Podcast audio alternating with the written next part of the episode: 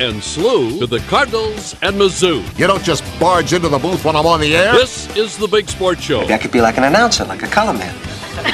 You know how I always make those interesting comments during the game? The Big Sports Show starts now. Hey, let's do this. Here's Brendan Weesey on the Big 550 KTRS.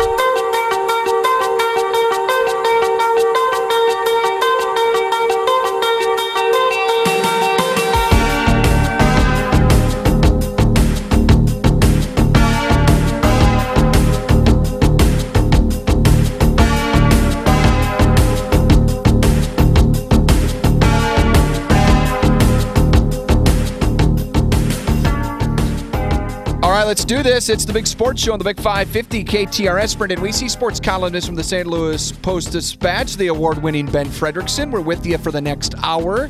The Valley on the Big 550 KTRS comes your way at 8, talking some MVC hoops. Big games this weekend in and around the Valley. We'll have some fun talking about that. The coach Rich Zvosec. I call him Martin's guy. Coach Z. They tend to do the first game of the weekend Thursday, and it's of course Thursday now. It's usually Coach Z and Martin, so uh, that'll be fun here in a couple of months. But we've got uh, ways to go through the regular season before we can put a cap on it. But ton to get into with Ben Fred right now. He joins me on this what was a slick, now a wet, damp, and still somewhat treacherous Monday evening if you're if you're out there uh, driving. Ben, how are you, sir?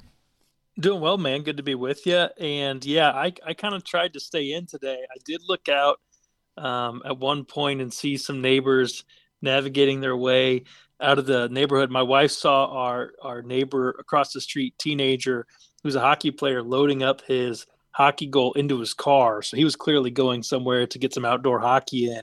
And my first thought was, wow, that sounds really fun. And then my second thought was, God, I would break something.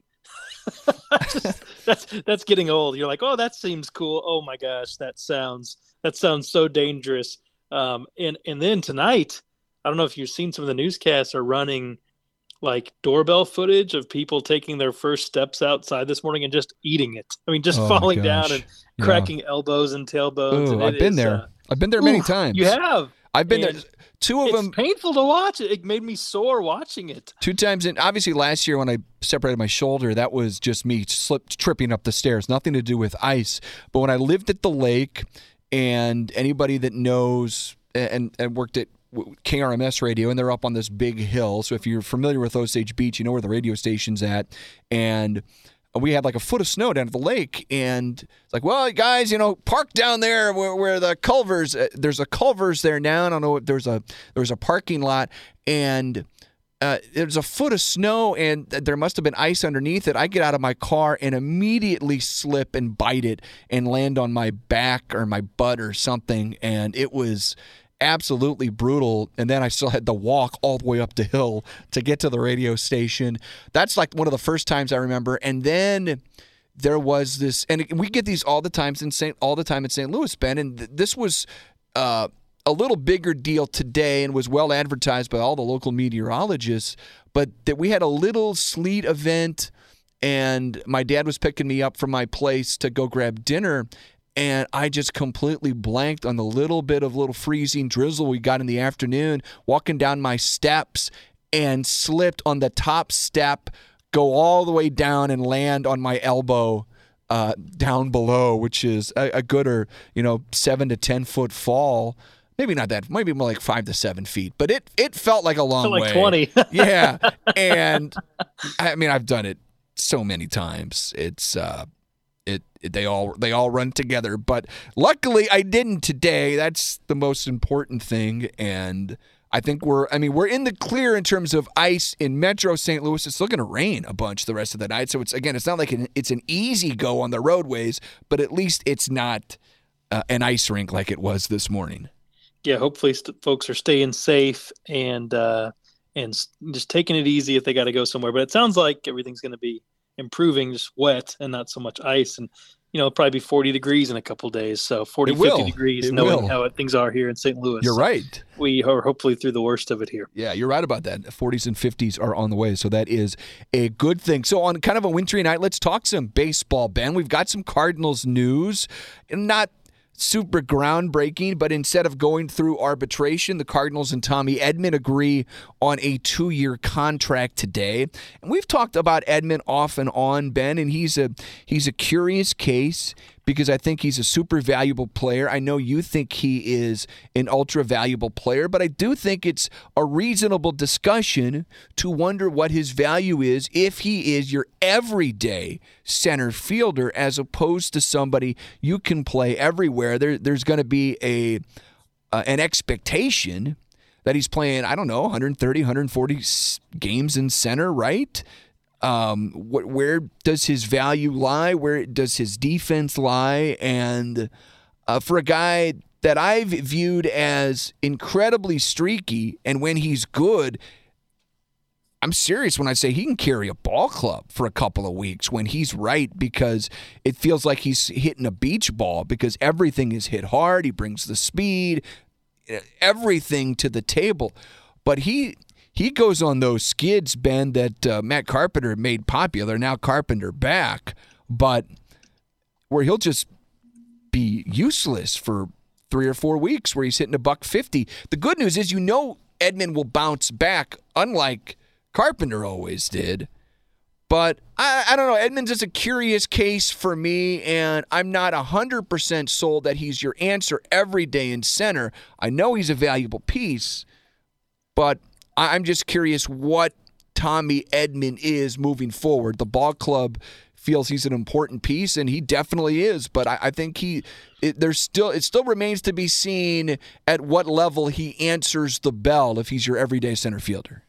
I think he's your center fielder until you need him somewhere else or someone better comes along, which eh, is exactly what he's been for this team. He was your second baseman until you needed a shortstop, and now he's a center fielder in, unless you need a shortstop again. Yeah. Um, and that's the value of Tommy is that he can be a Gold Glove caliber player at just about any position you want to throw him at, and he won't just hold water there. He'll he'll he'll make plays there, um, and he's done it when he, when I mean uh, it's been very common theme with Tommy. The Cardinals let Kolten Wong go because they felt like they could get as good, if not better, production without paying him what it was going to take to keep him. Tommy Edman went to second base and won a Gold Glove. Um, then you know, all of a sudden the, the need was at shortstop, and the idea was, well, yeah, he filled in admirably, more more so than people thought for for Kolten, but can he play short? And he was a pretty dang good shortstop. And then same thing now in center field. So I don't know that he's a career center fielder. I think he's a he's the best option they feel like they have right now. And I think they feel like he can hold the job until Victor Scott is that guy they Cardinals hope for years to come. That doesn't mean that they'll have to move on from Tommy Edman. Then it means they could put him wherever else they they need him next. Um, I do wonder, you know, what happens to him long term because he's going to keep making some real money here Yes, he is. because of how many positions he can play that's being valued. And I think the Cardinals did a smart thing here. They got him. They pushed his free agency back to 2026. Um, he, they didn't need to take this guy through arbitration. And, and Tommy's not a Tyler O'Neill. He's not going to melt because he heard some mean things in an arbitration hearing. He is very analytical. I think that there's probably just as good of a chance that he and his agent would have gone to arbitration and won because they will have ways to illustrate how dynamic he's been for this baseball team. And and the Cardinals, you know, the Cardinals have talked up his versatility a lot. They would have had a hard time sitting across the table and arguing against that versatility. So I think the Cardinals were were saying, look, we're at a four hundred fifty thousand dollar difference here.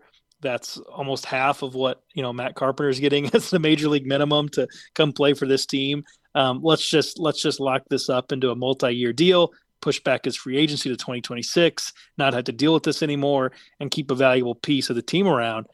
It's also, I think, worth mentioning. Tommy's a pretty valuable leader for this team. Um, golly, I'm getting tired of talking about Cardinals leadership um, in terms of Nolan Arenado saying they don't have enough or wanting more old guys. Well, Tommy Edman and Brendan Donovan are two younger guys who have who are leading for this team and Tommy's about to be 29 so he's not a spring chicken anymore but he the way he plays his willingness to play through injuries which he did this past season um, his willingness to go wherever the team needs him the the way in which he plays the game prepares it's really impressive um, and I think it's been a good example for a lot of younger players, um, Brendan Donovan included. So I think you check all those boxes. The Cardinals say, look, there's a realistic deal to do to do here.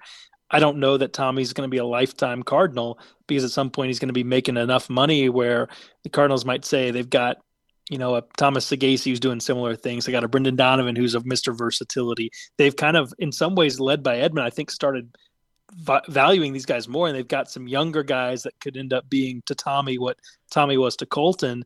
Um, Kolten didn't have quite that much versatility, but uh, for now, I think this is a good move, and I think it, it you don't want to risk just the the chance that, that Tommy gets all dented in, in, in an arbitration hearing because he's pretty important to your team this season. Now there's only one big question with Edman, and it's can his wrist hold up? He had that offseason repair.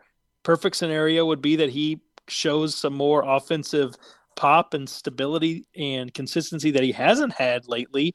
I think part of some of the reasons he's gone on some of those ups and downs was because he was kind of dealing with that wrist injury that was affecting him. So if that holds and he's ready to go, then maybe we see kind of more of a 2022 offensive performance from Edman instead of uh, a 2023. And maybe the the streaks are more good streaks and less bad streaks for Edman this year, and that would certainly raise his value.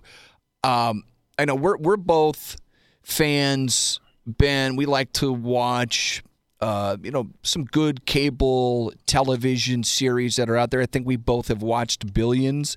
I I, I don't know. I think you agree with me that the series started to run its course after, you know, season three or four. I, st- I thought it started to get off the rails a little bit. You know Big what? Time. You know what television series I, I feel like has uh, started to go off the rails a little bit, and that would be the Cardinals outfield. I believe we're in the Cardinals in general. well, I, am concentrating on the Cardinals outfield as the world turns, which is like on season nine or ten right now, where we get to spring training. It's like, well, what about the outfield? Do you think we've got? Uh, do you think the Cardinals have this plotted out where they've they've got their outfield situated? I feel like we're closer, Ben. I feel like the combination of Edman, Walker, Nootbaar, this might finally be it where you could, and again, this obviously revolves around whether or not they're all completely healthy. But if they are, I feel like we could get to spring training with that being your everyday outfield and then actually getting to August and September where that's your everyday outfield. I'll add this it better be your everyday outfield still because I, I, think the everyday production for this team, we talk about leadership. Man, leadership's not going to mean a darn if you don't have production from, you know, top of the list, that outfield on an everyday basis. And I think Dylan Carlson, as your fourth outfielder, I, feel like you're kind of we're, we're kind of settling here for what Dylan has ultimately turned into. But man, get something out of this guy because I, I feel like he still has things to offer. But I'm hopeful after all of these tries. It feels like it, it, it has been going on for almost a decade, Ben, where we've talked about what about the Cardinal outfield? Maybe it's finally settled and we can end this annual television series that goes on for weeks on end as you plot out nine or 10 different guys that end up getting looks. Maybe we can finally settle on this being the Cardinal outfield for at least a couple years, like you said before, uh, maybe Victor uh, Victor Scott promotion or uh, Edman moves on. I like it. I like that this could be a regular look for 2024. Man, so you're telling me that when the ratings uh, start to dip, there won't be a must-see episode like Matt Carpenter popping up in left oh, field oh, no. this season? Um, look, I'm gonna. I I'd love to see. I would love to see it. I'm gonna have to be, see it before I believe it. Um, this is once again another, I think, hopeful Cardinals outfield. I feel better that this isn't, um, you know, we're not being told Tyler O'Neill suddenly is a center fielder. Uh, none, nothing being projected for this group seems that absurd. I think we, we watched Tommy Edman play a pretty dang good center field last year. The offense is a fair thing to question, but he can cover a lot of ground if he holds up. I mean, if he's coming off a wrist injury and he dives into the wall first week of the season and his wrist is hurt, then maybe everything goes to goes to pot. But uh, we saw him play center field aggressively and smartly last season. He's the kind of guy when he says he's been working on something in the offseason, I actually pay attention to that. Um, he's been working on kind of expanding his distance sprinting. He, I think he'll be able to cover more ground. He's trained this offseason like an outfielder versus like a shortstop. And I think Tommy is a diligent guy enough that he'll make some improvements on his outfield play because of knowing that he was going to be first up there when the season starts. Um, Jordan Walker, it's got to be about the bat. We know that. I think we saw good signs offensively from him last year.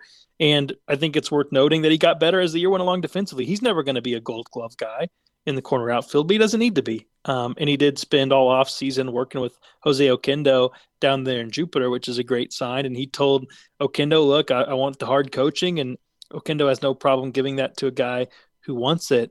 Nootbaar to me is the most interesting piece because I think he's probably from what happened last season, what wasn't there last season for this group, he's probably the biggest guy who can raise your ceiling because he just didn't play all that much.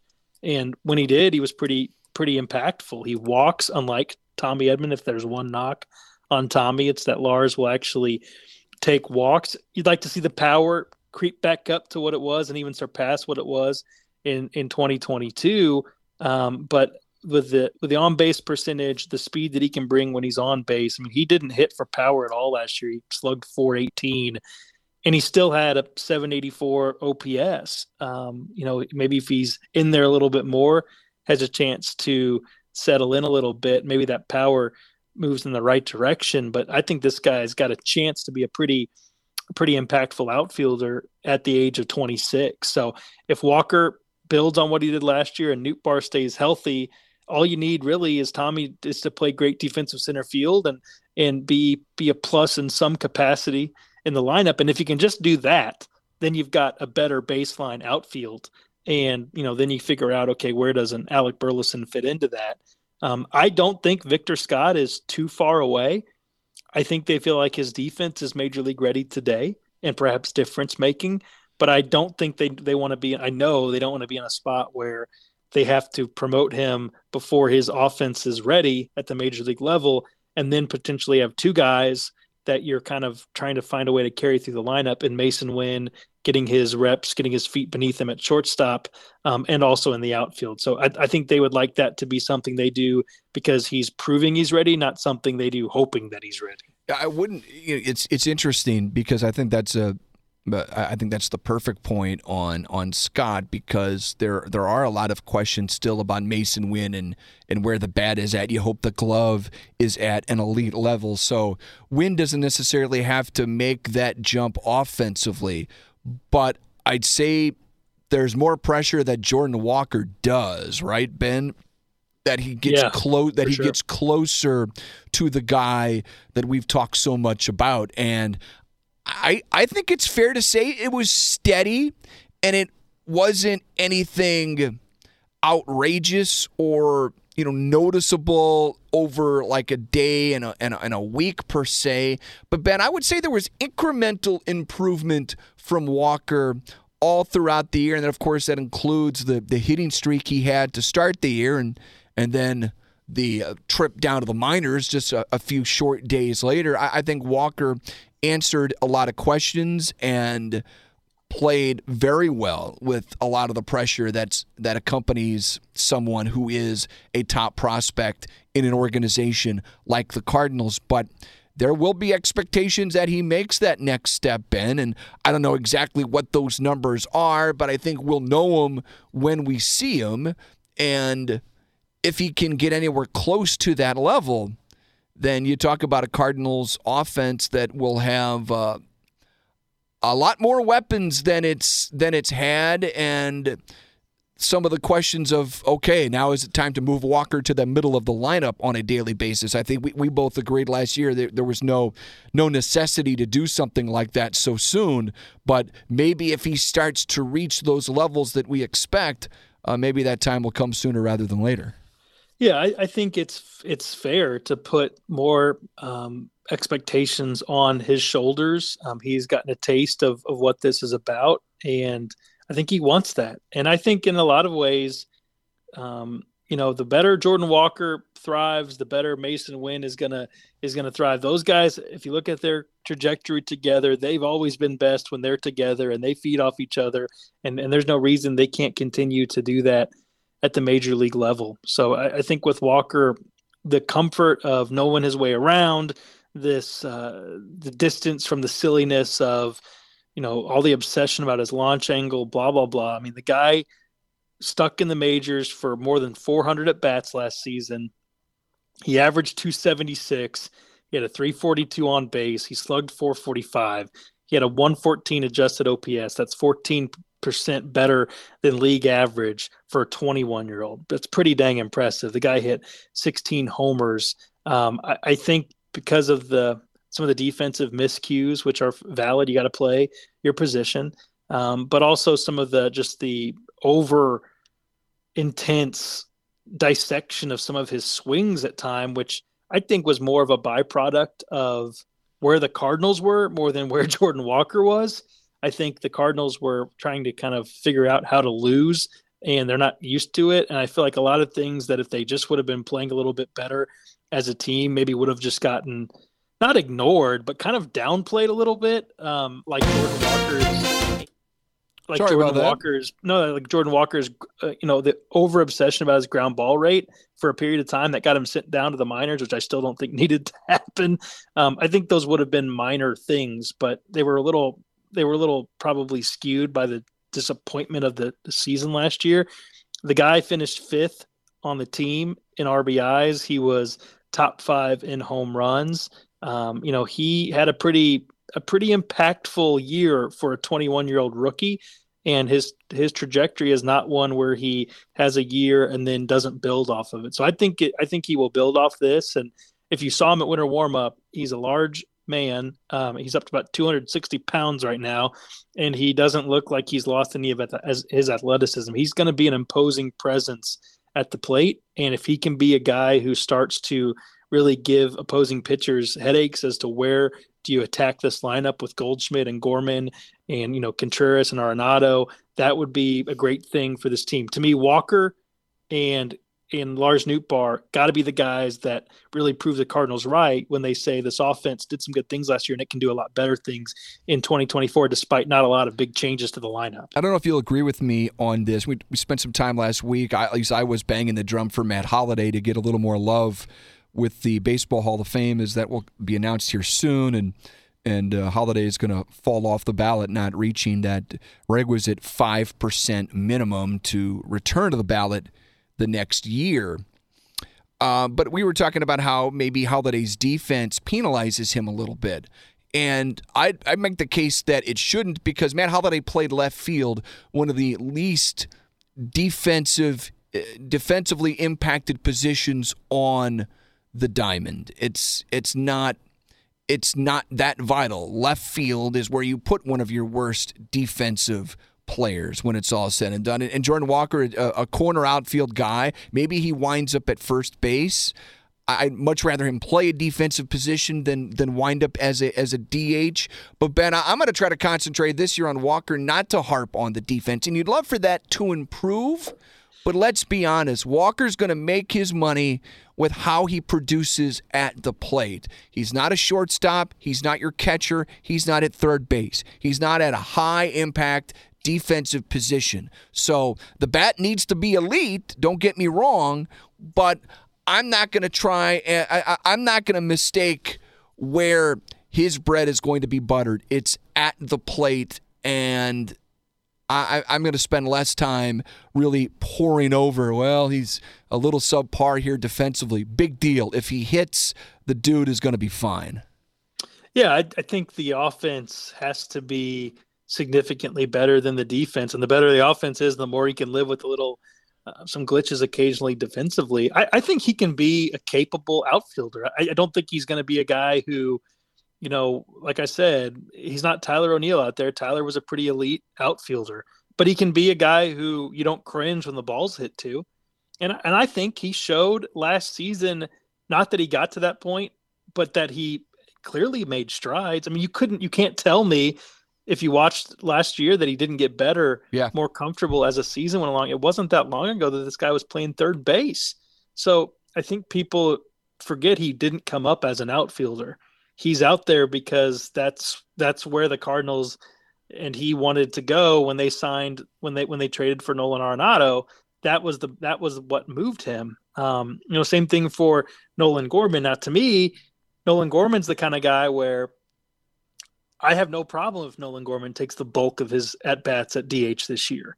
To me, Nolan Gorman's got the kind of power that if that's what he is, that's that's fine. And if that stops him from having to miss chunks of time with a with a tense or tightened up back, even that's the way to do it. Now, Walker hasn't shown an inability physically to do the job. He's shown some some pretty significant growing pains, um, but he's also shown improvement. So to me, if there's one guy who looks like he's he's trending toward maybe more of a full time DH identification, to me it's Nolan Gorman, um, not Jordan Walker. And to me, that's the way that this team could have some real consistency and a little bit of enough versatility to get Paul Goldschmidt a day off from time to time off his feet, let him DH from time to time, let Nolan Arenado DH from time to time. But to me, I think the Cardinals are best this year if they're playing those three guys in the outfield, Edman, Newt Nootbaar, Walker. If they're playing Brendan Donovan at second base, Masyn Winn at shortstop, the big guys on the corners, Contreras catching, and then you're and then, and then let Nolan Gorman take a big chunk of those DH reps to try to protect that back. I think that makes the lineup pretty pretty deep, and uh, I think it I think it probably gives the Cardinals a more stable, um, kind of steady defense as well. Yeah, I think there, there's a chance. It's a really good group, and once again, we'll be concentrating on if the pitching can do enough to make this a, a real competitive ball club. Uh, let's, let's, take a break, Bennett. And to that end, there are teams in the division saying, hey, remember us? We're here too. And one of those teams, maybe surprisingly, maybe not, the Pittsburgh Pirates. They made a move this afternoon. Bennett, we'll talk about that when we come back. Sneaky, sneaky, maybe dangerous Pirates team in the division here in 2024. We'll talk about it next. Brendan and Ben Fred with you, talking a little baseball here on this wintry Monday on the Big 550. Winter is here, and that means snow, ice, and sometimes dangerous cold. The air quality experts at Aldon would like to remind you to schedule. Back to the Big Sports Show with Brendan and Benfred on the Big 550 KTRS.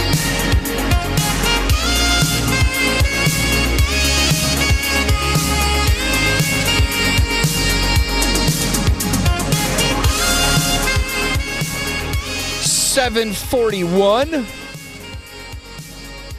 Mentioned some breaking news. Baseball hot stove starting to flicker again a little bit. The Pittsburgh Pirates have signed Aroldis Chapman to a one year contract as we're still in this stage as to wonder if the Cardinals have another move to address the bullpen. Uh, Pirates bullpen at the back end looking kind of scary. Chapman more than likely won't be. Uh, won't be their closer. That's going to be a David Bednar, who's uh, been an All Star and has been a lockdown guy at the back end of the pen for the Buckos. If if Chapman is your seventh or eighth inning guy, look out. I mean, the Pirates have some interesting pieces. Do they get Oneil Cruz back, Ben? Does Bryan Reynolds bounce back from just sort of a so-so season? Is Mitch Keller a, a legitimate front end? Of the rotation guy for years to come had kind of a breakthrough season in 2023. They've got some pieces, probably not enough to be a legit contender, but remember they started out quick out of the gates last year and and as you were telling me off the air, maybe it was Cruz's injury that really deflated uh, that balloon as they went along. It seemed like they kind of had that uh, Reds momentum going, where the Reds were young and fun and energetic, and you wonder, okay, could it could it uh, hold up? Over the season. And then and then when Cruz went down, he had unfortunately had that awful broken ankle injury. Yeah. It was kind of like the air went out of it. Um, and, and he supposedly is supposed to be back and ready to go. Now you wonder how an ankle injury like that is going to hold up for a guy who plays such a physically demanding position and is the kind of player who relies on his athleticism and his speed. But you know, even after that injury, which happened pretty early, they went on and they won 76 games, which people can scoff at, although I don't think anybody here can scoff at um, an 86 loss season considering what happened to the Cardinals last year. But it was their most wins since, I mean, go back to 2018. Um, they they were able to keep, um, you know, their one of their one of their best players and Bryan Reynolds. So I think they feel like with some of these guys that they have, they've got maybe a, a chance to to be a little more competitive. And if anything else, it's just sometimes the power of positivity in a place like Pittsburgh that has struggled so much. So when you see additions like this with Chapman, who can be still very effective, can be very wild. Um, he will scare you. He might strike you out. He might hit you. He might, who knows what it, who knows what's coming from him. But um, he's still one of the most uh, imposing high leverage relievers in the game. Um, we're seeing that now the National League Central kind of starting to make some moves. The Cubs made their big signing. The Pirates are are doing something here, and this really is starting to be a little bit more uh, representative of what we saw a chance for some of these kind of usually downtrodden teams in the division to compete at a little higher level. They just spent the whole offseason until now in a kind of a hibernation um, but uh, this is a move that makes you sit up and go, okay, maybe the Pirates are uh, feeling like they at least want to start the year having a chance. Now, we know what the Pirates do. If the bottom drops out, they'll quickly sell these guys. They'll trade them away like they did Jose, Jose Quintana to the Cardinals not that long ago. But uh, they're, they're going to try to give this team a little bit more of a chance to start the season. And I think that's exciting for Pittsburgh fans. And it's exciting for the division because, golly, this division is begging for someone to jump up and grab it. And the Cardinals have been more active than any other team, but they haven't exactly dropped the hammer. And maybe a team can uh, can can find an opening here and capitalize on it. But I think action in the Central is good for the Central because it kind of encourages everybody in the division to wake up a little bit. And maybe I was out to lunch and I missed it, Ben. You said the Cubs made a big offseason acquisition. Who is that other yeah, than they Counsell? signed one of the uh, no, they signed one of the uh, international uh, pitchers. That's right. Um, that's right. Yeah, they they one of the they didn't they they wanted to get Ohtani. They didn't. They wanted to get Yamamoto, um, and they and they didn't. Um, so they went out and signed one of the other uh, international starters, who's supposed to be uh, supposed to be pretty good. So um, Shohei Iman, Imanaga, um, I'm probably butchering his name. I apologize, but they uh, they expect him to be uh, be um, an impact maker in the division. I don't think it's something that the Cardinals go, oh my God, you know, they can't win with it. They can't win with the Cubs having this guy.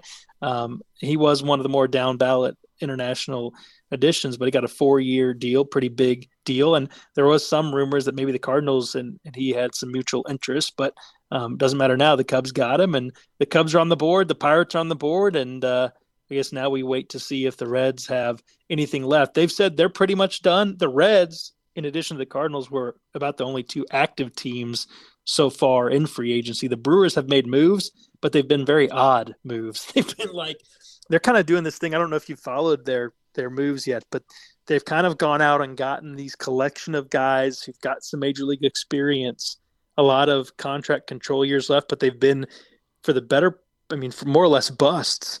And they're going to try to tinker and fix some of these guys, pitchers and position players. Um, they traded some of their more appealing prospects to get some of these kind of dented uh, major league players with with minor league options left. So they're going to kind of try to go at it that way, and, and we'll see how that works out for them. I'm a little surprised the Brewers haven't done a little bit more just to kind of make up for the blow of losing Counsell. And they passed on. Where did Woodruff end up? Because they declined his. Uh, they non-tendered Woodruff, right? Yeah, and I don't think, unless I've missed it in the past couple days, I, I, don't think he has gone anywhere. There's a lot of pretty impressive free agent pitchers, relievers, and and rotation guys still still out there. Um, Blake Snell hasn't signed. That's crazy. Jordan, Jordan Montgomery hasn't signed. Um, that's the one I, I don't think the Cardinals and there was no like when Jordan Montgomery left, there was no like idea that the Cardinals were going to be and play for him that he wanted to come back. I do wonder though, like at some point, like do the Cardinals go to Jordan Montgomery's camp and say, "Hey, look, if what you want isn't out there, would you take a, a, a return trip on a on a one year deal uh, to reset your market at a place you know that uh, with a catcher you've you've thrown to, with a team that you know a city that you know? I don't know. I I, I would be interested in that if uh, if uh, if there was a willingness to listen on the Scott Boras side of things. But I mean, Blake Snell still out there, Jordan Montgomery still out there, Brandon Woodruff, who you mentioned, still out there. Um, I mean, this guy was a uh, this guy was a pretty impactful pitcher not that long ago. Clayton Kershaw still still out there. We don't know what's going to become of Julio Urias. Of course, you had the domestic violence uh, allegation against him. Zack Greinke, um, Clevinger, Rich Hill, who apparently still wants to keep going at age 44. Kluber. I mean, there are a lot of guys who are unsigned um, that that are going to have to be taking deals here soon because it's like you know we're, we're approaching less than a month. We're less than a month, more like three weeks away from when these guys are going to have to start reporting to camp. I mean, would Montgomery take four years and less than a hundred million dollars, Ben? Because I think there, I mean, there would obviously be some hidden value there. I don't. I, I, now, if Montgomery said, I'll take a one year deal, sure, I guess you would do that as well. But from a Cardinals perspective, if they weren't really thinking uh, he'd be in their price range, if he suddenly is, I, I look at Montgomery, he's not an ace, but he's better than a number three. I'd say he's somewhere between a two and a three in a rotation. He's a lefty. He's got familiarity with your ball club and your and and uh, and the city. Man, that it might be worth it if the if the if for, for, you know for the Cardinals to dip their toes back in the water here, even if they think they've got all their pitching addressed. We know they've been there before and they've been dead wrong. I man, I I don't know if there's um I don't know if it's a not you know kind of in their realm here to to see what might be possible with Montgomery. Well, when the when he left, there was a lot of people assuming the Cardinals will be in on it, and my vibe was never that he was looking to come back to St. Louis, not because he hated the Cardinals, but just that I thought he, he wanted to either stay in Texas where he won a World Series. He always he was pretty candid that he didn't really have much interest in being traded from New York the first time around. Right. Um, you don't know how things are going to to change as a market gets evolved, and he is a Scott Boras guy, and Scott's got a, a, long history of waiting and waiting and waiting, and people think, okay, this guy is not going to have a spot, and then boom, a deal strikes, and it's more than people would have thought. I know that MLB trade rumors projected him at six years, 150 million. That was at the beginning of the offseason. That was the same projection they had for Aaron Nola. Um, Aaron Nola wound up getting seven and, and 172. Um, there's a lot of chatter that that Montgomery is holding out for something better than what Aaron Nola got. He's a younger he's a younger pitcher. I wouldn't give him that if I were any team that one of them. The Cardinals are not looking to spend that money kind of money on anybody right now after adding three guys. Um, and the Cardinals are talking about bullpen, bullpen, bullpen. So I don't expect them to add to the rotation. I think they still should. Um, I would be curious if uh, if Jordan Montgomery and Scott Boras wind up not getting what they want and just say, okay, let's let's let's go high dollar short years let's or, or one year reset. I don't know which what they're thinking but man I, to me if a, if a, if you have a chance if you're not going to get what you want you have a chance to go back to a team you've had success in. If you're trying to do the the bet on it and recast yourself the next year then why not do it with a team you've pitched very well for? But that might be wishful thinking on my part because i keep trying to get the cardinals to say they still be interested in the rotation. They won't shut it down but it's pretty clear i think they're mostly thinking relievers. Um, problem yeah. with that is Josh Hader's gone to the Astros, and now Ross Chapman's gone to the Pirates. So um, I kind of would have liked to see them if they're going to keep leaning bullpen, get one guy that has some some sizzle factor. Um, but I think those two guys are now gone because Hader's going to be doing it for the Astros, and Chapman will be doing it in the division. Ben, we got to run here, buddy. Uh, anything in particular you've got uh, cooking for the paper? Well, I've got a, a column. I, I, had to revisit this whole Matt Carpenter uh, beef, and uh, folks will yell at me some more. But naming some other things that Cardinals fans who are just irate that Matt Carpenter is back should actually be more mad about because they're affecting this team more. I look forward to that, sir. And uh, we'll have we will have the Hall of Fame announcement tomorrow night. We'll do a little Mizzou pregame, uh, a little abbreviated show tomorrow night before seven thirty, and I'll uh, talk to you then. Sounds good, man. Looking forward to it. That's Ben. I'm Brendan. We're wrapping up this hour after this on the Big 550.